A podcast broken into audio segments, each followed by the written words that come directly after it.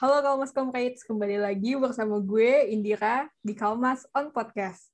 Kalau episode kemarin kita udah bahas tentang liberal, radikal, dan radikal liberal feminism, maka hari ini kita akan lanjutin dengan radikal kultural dan pandangan feminisme Marxis dan sosialis. Di episode ini, gue ditemenin sama Kak Safira dari Kriminologi 2017. Halo, Kak. Halo, halo semuanya. Gimana kuliahnya. Kak? Halo aja. Halo aja, gimana kuliahnya? Ya, Alhamdulillah. Lagi menyusun tugas akhir, terus abis itu ada magang juga. Ya gitu deh pokoknya deh. Oke, sekarang kita di sini uh, mau ngomongin ini uh, teori feminisme kritis yang kiri-kirian lah, Marxis sosialis yang ada hubungannya sama ekonomi, sama radikal kultural untuk melengkapi pembahasan kemarin. Nah, udah pada penasaran kan? Langsung aja masuk ke teori-teorinya ya. Gue mau disclaimer aja nih sebelumnya. Ya, jadi uh, disclaimer aja kalau misalkan di sini gue cuman nemenin Indira buat ngobrol aja dan kita bukan yang ahli di bidang feminisme ini. Jadi kalau misalkan ada kesalahan atau kekurangan uh, mohon dimaklumi ya. Ini sesuai yang udah kita research aja gitu. Ya, ini, lanjut lanjut lanjut. Ini ini tuh hanya untuk membantu teman-teman untuk memulai research ya kayak ya, bukan untuk sebagai ajuan ilmiah. Betul. Walaupun kita sumber dari buku yeah. tapi tetap aja kan interpretasinya bisa jadi salah. Iya. Yeah. Oke. Okay. Okay, udah lanjut. Oke. Okay.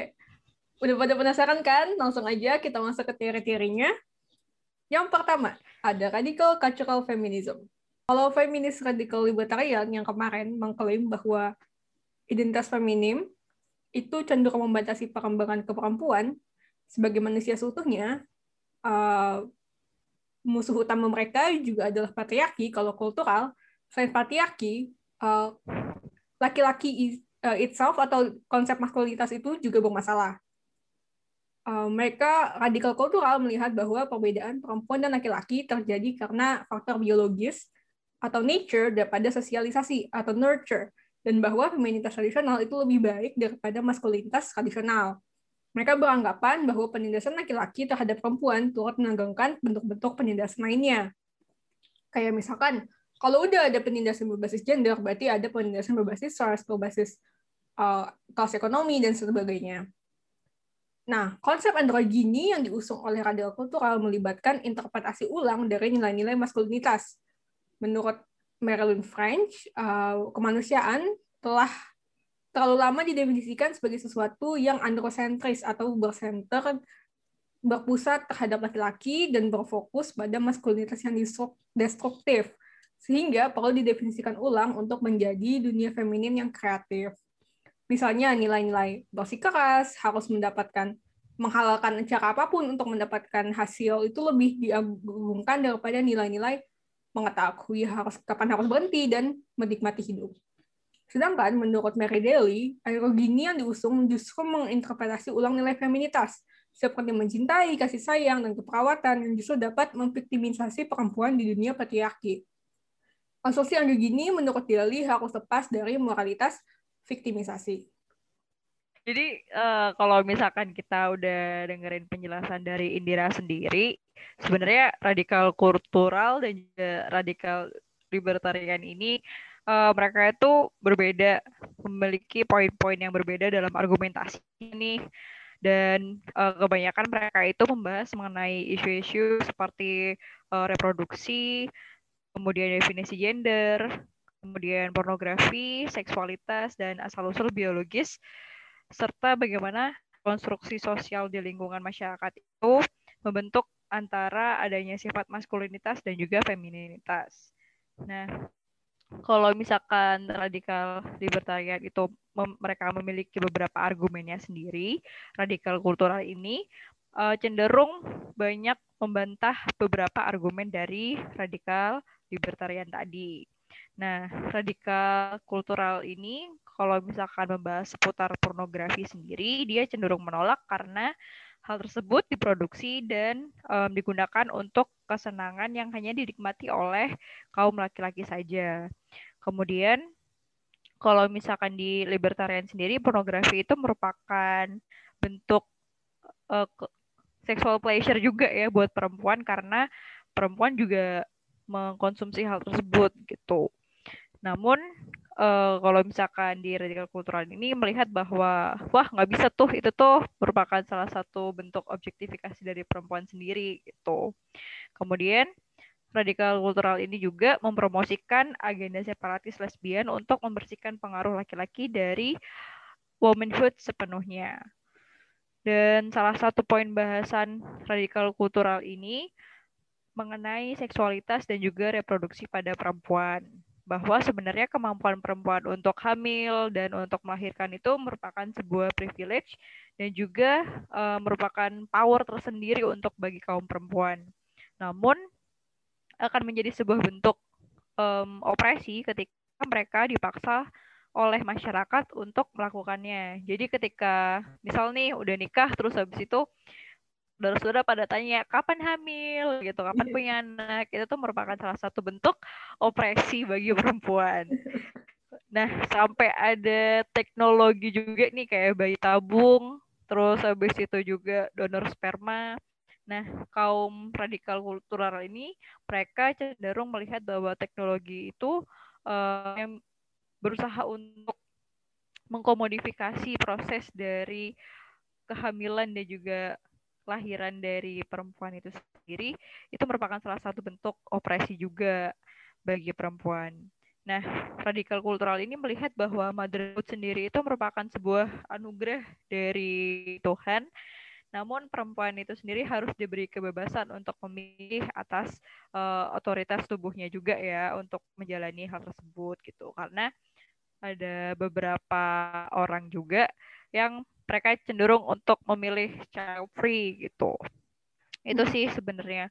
Jadi kalau misalkan uh, feminis radikal ini mereka cenderung membahas seputar isu-isu tadi kayak reproduksi, definisi gender, pornografi, seksualitas, asal-usul biologis kayak gitu. Gitu. Jadi uh, sebenarnya uh, menjadi ibu atau kehamilan punya anak itu bukan sesuatu yang ditolak ya kak dalam feminisme radikal kultural ya justru malah didukung tapi dengan syarat itu merupakan pilihan dari uh, perempuannya itu sendiri. Benar benar benar benar.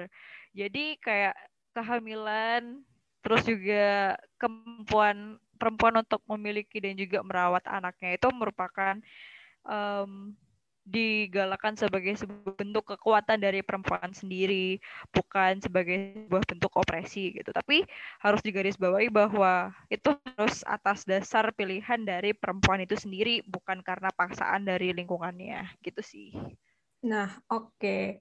Nah, itu guys dari radical cultural feminism dan radical libertarian feminism yang uh, kita bagi dari dua episode. Gimana? Udah paham kan? Udah ngerti kan bedanya kelihatan tuh mereka fokusnya di mana ya?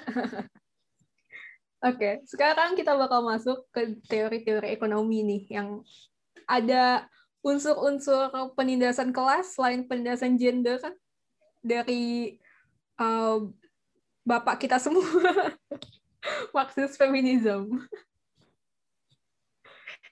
Nah, ya kalau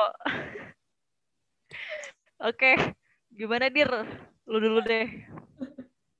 Oke, jadi uh, kan ada dua nih mak, uh, yang kritis nih uh, teori feminis kritis itu ada dua, ada Marxis sama sosialis. Kadang tuh kita bingung kan, kita mau pakai Marxis atau pakai sosialis kalau misalkan disuruh ngekaji kasus gitu. Nah, uh, yang harus digarisbawahi adalah perbedaan paling mendasar antara feminisme Marxis dan sosialis ada pada penekanan sumber operasinya. Feminis Marxis menekan klasisme atau penindasan antar kelas sebagai sumber operasi perempuan. Sedangkan feminis sosialis melihat faktor lain selain klasisme, kayak misalkan penindasan gender atau ras. Nah, dalam feminisme Marxis klasik, Evelyn Reed menekankan bahwa sistem ekonomi kapitalis dan relasi sosialnya yang melanggengkan penindasan kelas, ras, dan penindasan oleh negara juga melanggengkan penindasan berdasarkan seks dan gender. Menurut Reid, perempuan bourgeois atau kelas menengah atas dapat menindas laki-laki dan perempuan proletar. Justru malah uh, Reid ini mendorong perempuan proletar untuk bergabung dengan laki-laki proletar dalam perang kelas melawan kapitalisme. Tapi masalahnya, uh, kasusnya sekarang deh kak, kayak banyak uh, justru banyak aktivis-aktivis yang justru malah mengabaikan perspektif gender ya kak ya. Ya bener banget. Jadi sebenarnya kalau misalkan kita tarik secara historis, kalau nggak salah tuh um, sistem kapitalisme itu sendiri yang membentuk adanya pembagian kerja antara perempuan dan laki-laki mm -hmm. gitu. Karena dulu itu laki-laki mereka cenderung lebih banyak diperlukan di bidang-bidang uh, bidang -bidang teknologi karena waktu itu masih perkembangan awal teknologi kan dan juga kayak di uh, mereka bekerja sebagai buruh-buruh pabrik. Nah, makanya perempuan itu banyak yang akhirnya kehilangan pekerjaannya dan juga akhirnya mereka lebih cenderung untuk mengurus urusan domestik itu sendiri. Nah, sebenarnya kayak uh, pembagian peran ini uh, kalau misalkan ditarik secara historis, sebenarnya sistem kapitalisme itu sendiri juga uh, berperan besar juga sih gitu. Juga um, mereka perempuan-perempuan borjuis ini yang uh, ningrat lah ya, dan juga keluarga kerajaan. Mereka itu cenderung dapat menindas laki-laki dan perempuan uh, kaum proletar itu sendiri karena ya balik lagi mereka punya privilege-nya sendiri dan juga ya mereka punya um, apa ya tameng atas hukum yang mereka buat sendiri kan gitu sih. Ya jadi nggak kita nggak bisa ngelihat hanya ada penindasan antar gender doang kayak misalkan ke perspektif libertarian. Tapi kita juga harus melihat adanya perspektif kelas. Ya ini namanya uh, interseksionalitas ya kak. Jadi ada banyak hal yang uh, dapat mempengaruhi satu sosial atau misalkan pengalaman seseorang uh, dalam hidupnya ke dalam masyarakat kayak misalkan nih kalau libertarian sama uh, radikal itu fokus kepada penindasan antar gender, nah Marxis sama sosialis ini mau juga masukin tadi perspektif ekonomi kayak gitu. Nah, uh, yang yeah. sebenarnya menarik sih yang tadi Kak Safira bilang kalau secara historis kita tarik, itu sebenarnya pembagiannya pun uh, udah dari dulu ya Kak, kayak uh, dari kapitalisme yeah, dibangun kayak kalau misalkan kita melihat atau mengkaji hal tersebut lagi itu cenderung lebih masuk ke sosialis feminis sebenarnya.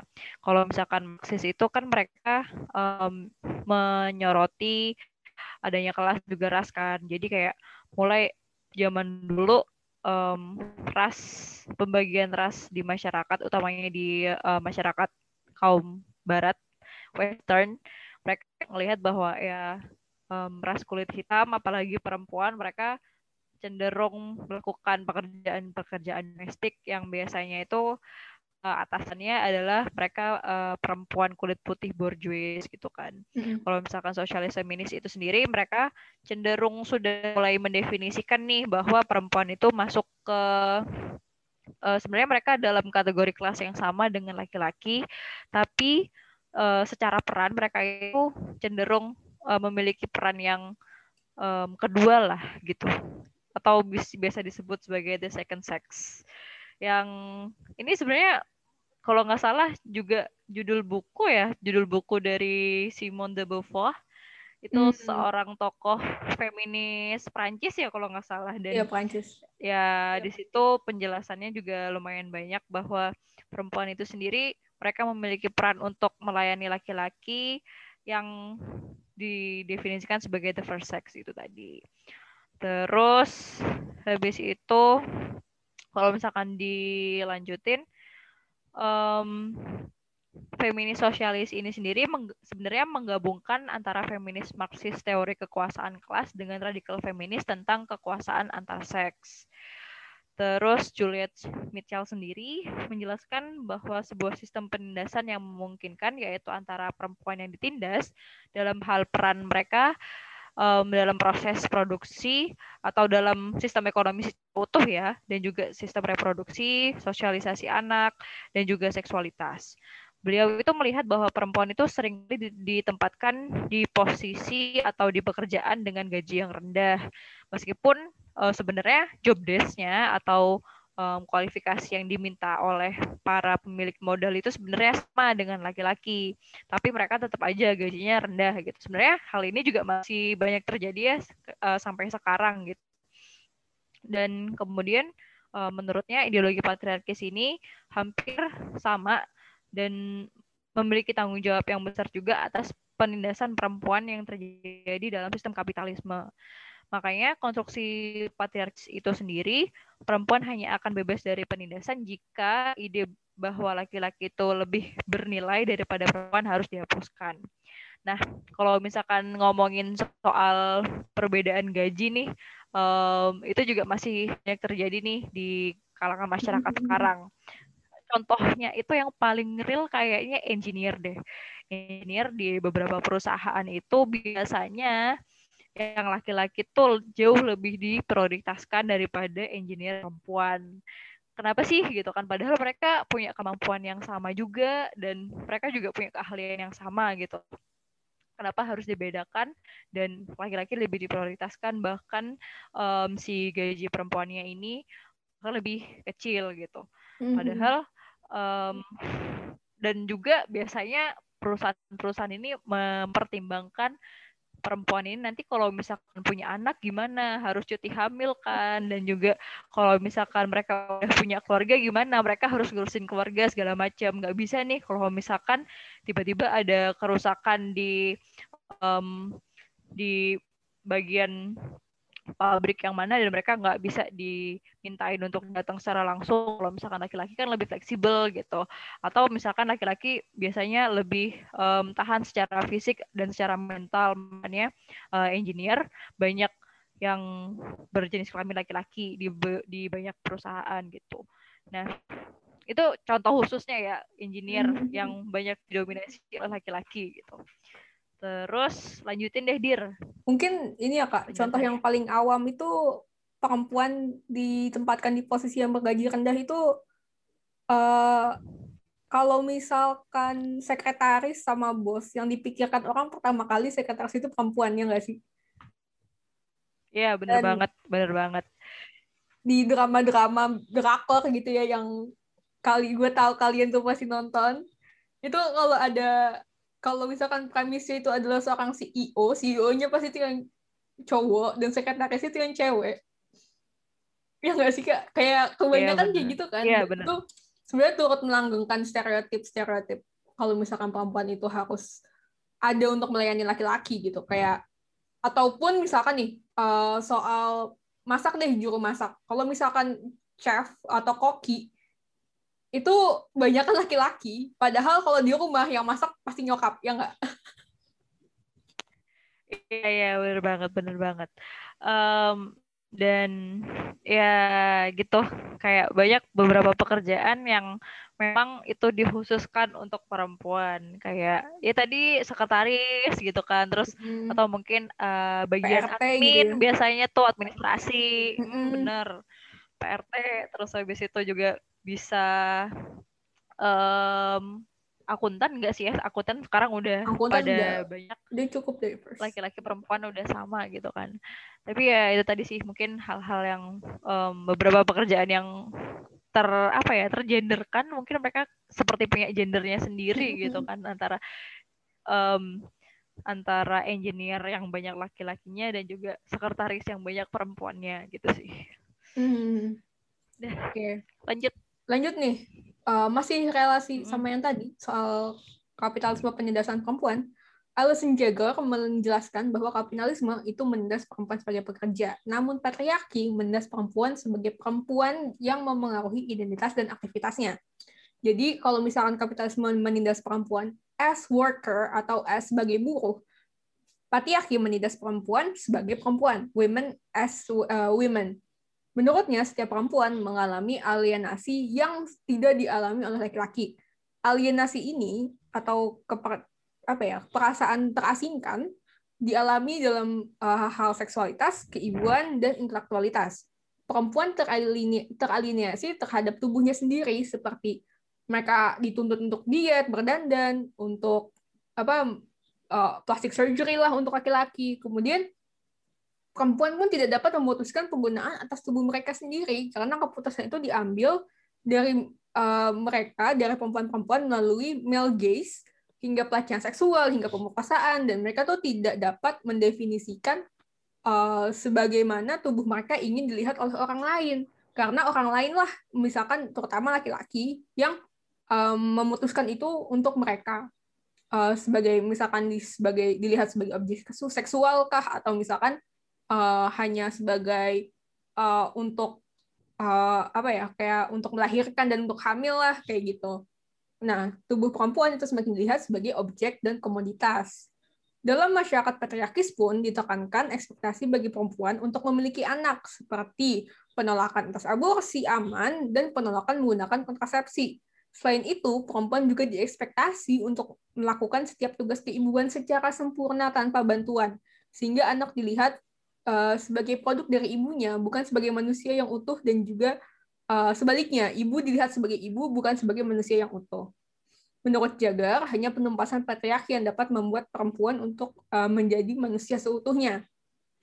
Nah, uh, menurut aku ini menarik ya, uh, kayak melihat uh, bagaimana pembagian peran domestik untuk mengurus anak itu ada di masyarakat sekarang ya. Terutama kita yang masih stuck sama uh, apa ya mungkin uh, bukan stuck sama apa ya kayak tradisi-tradisi. Ya ibu yang ngerawat anak ngedidik anak harus kalau anaknya bandel pasti salah ibunya kalau anaknya nangis pasti ngeliat ke ibunya kayak gitu ya kak. Sedangkan ayah pun uh, di ekspektasinya ada di bidang kayak tadi di bidang ekonomi gitu ya kak. Iya bener banget. Jadi kayak uh, sebenarnya masyarakat sekarang itu sebenarnya masih melihat bahwa ibu itu memiliki peran yang sangat besar untuk mendidik anaknya. Padahal kalau misalkan dilihat lagi sebenarnya anak yang dibesarkan oleh didikan dari ayah dan ibunya itu mereka cenderung memiliki kemampuan um, untuk apa ya bernegosiasi dan juga lebih demokratis lah kalau misalkan di rumah.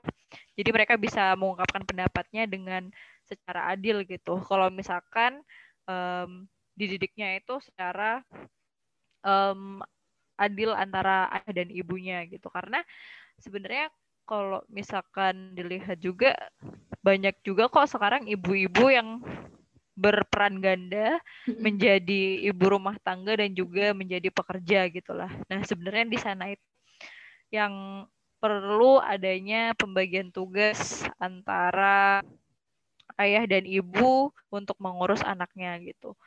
Ya gitu sih. Kayak ini ya kak uh, film Kalo mungkin kalian juga tahu ya apa? film atau buku Kim Ji Young uh, Born in 1989 itu menurut ya, bener banget tuh. ya, menurut gue itu menjelaskan ya me, me, menunjukkan secara gamblang secara sempurna bagaimana seorang ibu itu teralienasi dari dirinya sendiri ya. Karena uh, perannya udah stuck sebagai ibu aja, terus uh, bapaknya sebagai sebagai seorang orang lain lah orang intinya. Terus anaknya tuh uh, sebagai produk dari ibunya ini kan karena mertuanya juga melihat demikian. Terus uh, dengan alienasi ini meng mengganggu kesehatan mental dan segala macam karena ibunya itu tidak dapat Kim Jong ini tidak dapat uh, mengembangkan dirinya gitu. Karena perannya ketika punya anak sudah dipakemkan, sudah sudah dihilangkan uh, selain menjadi ibu gitu ya kak. Bener banget, bener-bener. Karena kebanyakan juga um, bukan masalah anak juga, tapi masalah rumah nih kayak um, ibu yang bekerja juga, mereka dituntut juga untuk beres-beres rumah, masak ini itu gitu. Kalau misalkan belum rumah itu belum beres, yang disalahin pasti perempuannya si ibunya gitu. Padahal di sana kan seharusnya ada pembagian peran juga ya. Nah, untuk lanjutin aja kali ya. Dan uh, penjelasan lebih lanjut soal feminisme sosialis ini, um, Sylvia Wolby dan juga Iris Marian juga melihat bahwa patriarki dan kapitalisme ini berkembang bersamaan. Um, si Marian Young ini sendiri berpendapat bahwa suatu teori diperlukan untuk menjelaskan mengenai penindasan perempuan baik secara gender maupun ekonomi ataupun um, sistem kapitalisme yang ternyata ini juga ber apa ya mereka memiliki bias gender. Menurutnya marginalis marginalisasi perempuan ini terjadi secara fundamental dalam sistem kapitalisme dan sistem kapitalisme ini sendiri mereka um, eksploitatif secara inheren dan sering kali uh, yang dieksploitasi adalah si perempuan itu sendiri. Struktur gender dan kelas itu sebenarnya saling berkesinambungan dalam membangun re relasi sosial kelas dan gender sehingga membentuk idealisasi standar hidup yang kita ketahui sekarang seperti kapitalis nuclear family gitu. Jadi um, udah jelasin tadi ya secara historisnya kayak gimana. Nah, sebenarnya kapitalisme ini juga berperan besar juga dalam bangun konstruksi gender yang ada di masyarakat itu sendiri, gitu sih. Kayak ini ya, kayak laki-laki tuh bisa hanya bisa kerja kalau di rumah ada yang ngurus gitu nggak sih?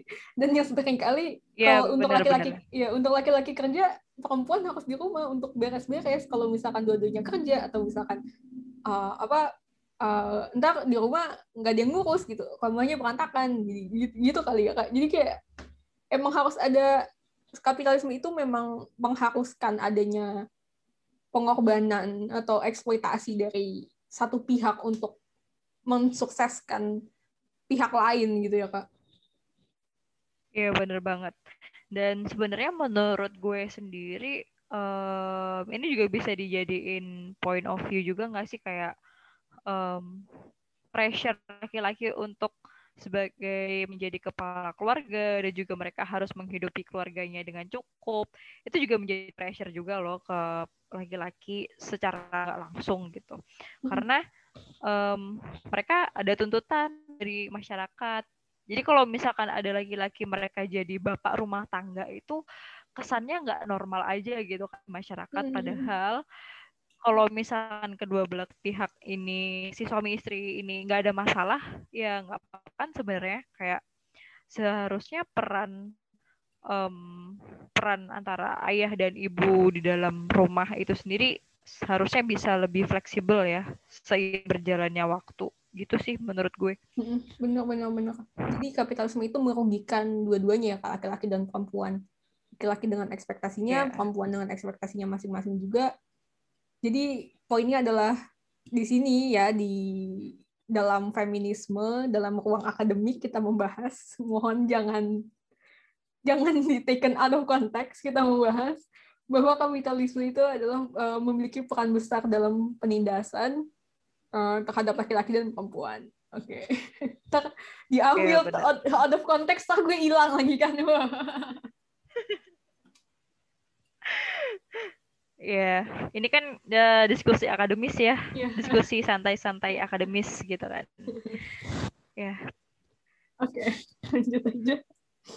Nah, uh, setiap teori pasti punya kritiknya masing-masing.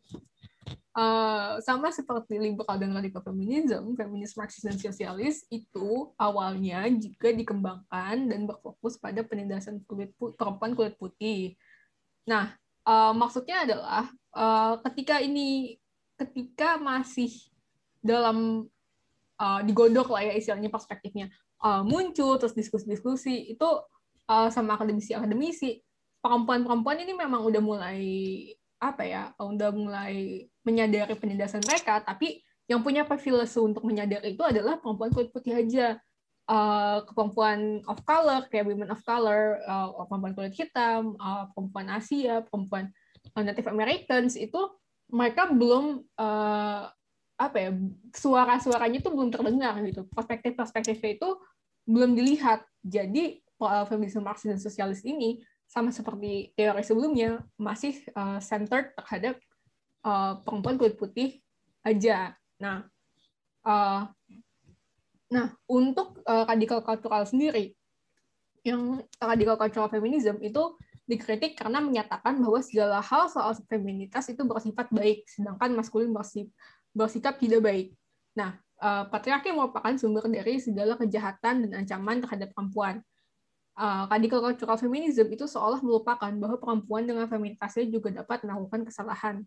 Mereka juga cenderung uh, historis dan merupakan konteks budaya serta waktu, serta waktu saat aliran ini muncul. Padahal uh, Rosemary Tong sendiri berargumen bahwa uh, focus on the system uh, she calls both and accepting both uh, oppressive and dangerous elements of childbirth and sex as well as the pleasurable and deliberating bahwa kita harus berfokus pada uh, sistem yang um, menerima bagian uh, yang menindas dan berbahaya uh, dari childbirth dari melahirkan dan seks uh, juga bagian yang menyenangkan dan membebaskan.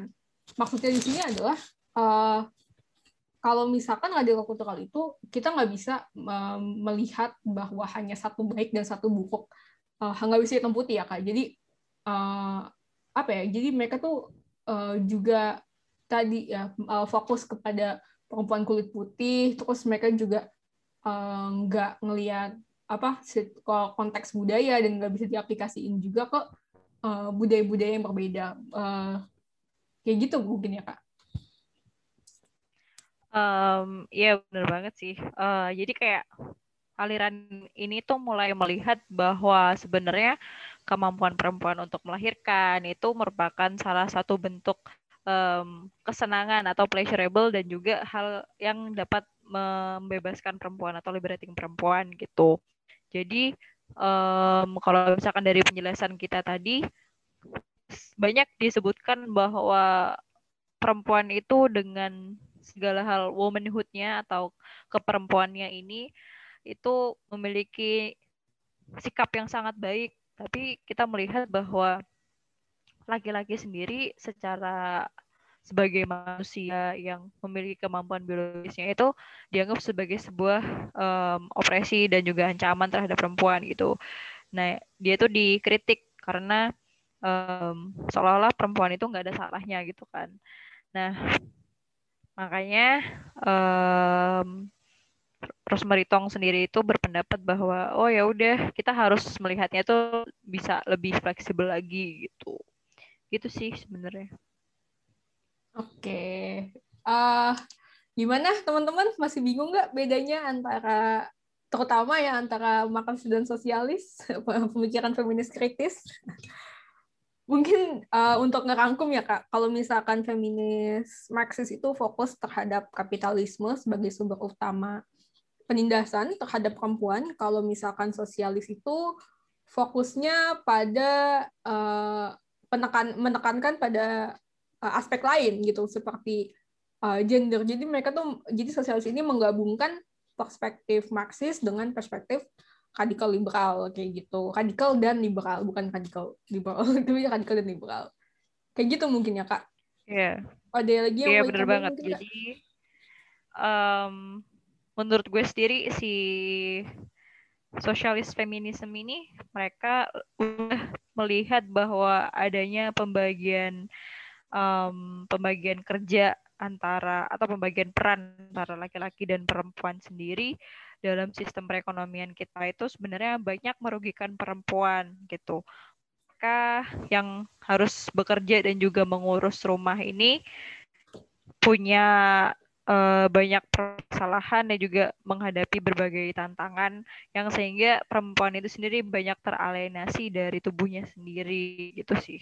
Kalau misalkan Marxis itu ya beri lagi itu kan um, aliran Marxis klasik yang banyak me-influence si Marxis feminisme ini sendiri kan lebih menyoroti mengenai sistem ekonomi kapitalis itu yang juga um, melanggengkan adanya penindasan secara dari kelas masyarakat dan juga dari rasnya juga gitu kan makanya um, mereka juga menyoroti adanya um, warna kulit adanya perbedaan ras antara perempuan dan laki-laki itu juga me berandil besar lah dalam adanya penindasan terhadap perempuan kaum proletar gitu. Oke. Udah. Gitu deh pokoknya ya. Gitulah guys, pokoknya intinya intinya uh, seperti itu. Uh, semoga episode ini bermanfaat ya, paham lah ya. Nah, uh, segitu dulu yeah. untuk episode kali ini. Terima kasih banyak Kak Safira udah bergabung sama kita. Sama-sama. Gembira pamit undur diri. Sampai jumpa di episode selanjutnya yang bakal bahas feminisme postmodern. Bareng Katrin yang gak kalah seru lagi nih. Ini tungguin aja nih. Uh, sampai jumpa di episode selanjutnya. Uh, bye.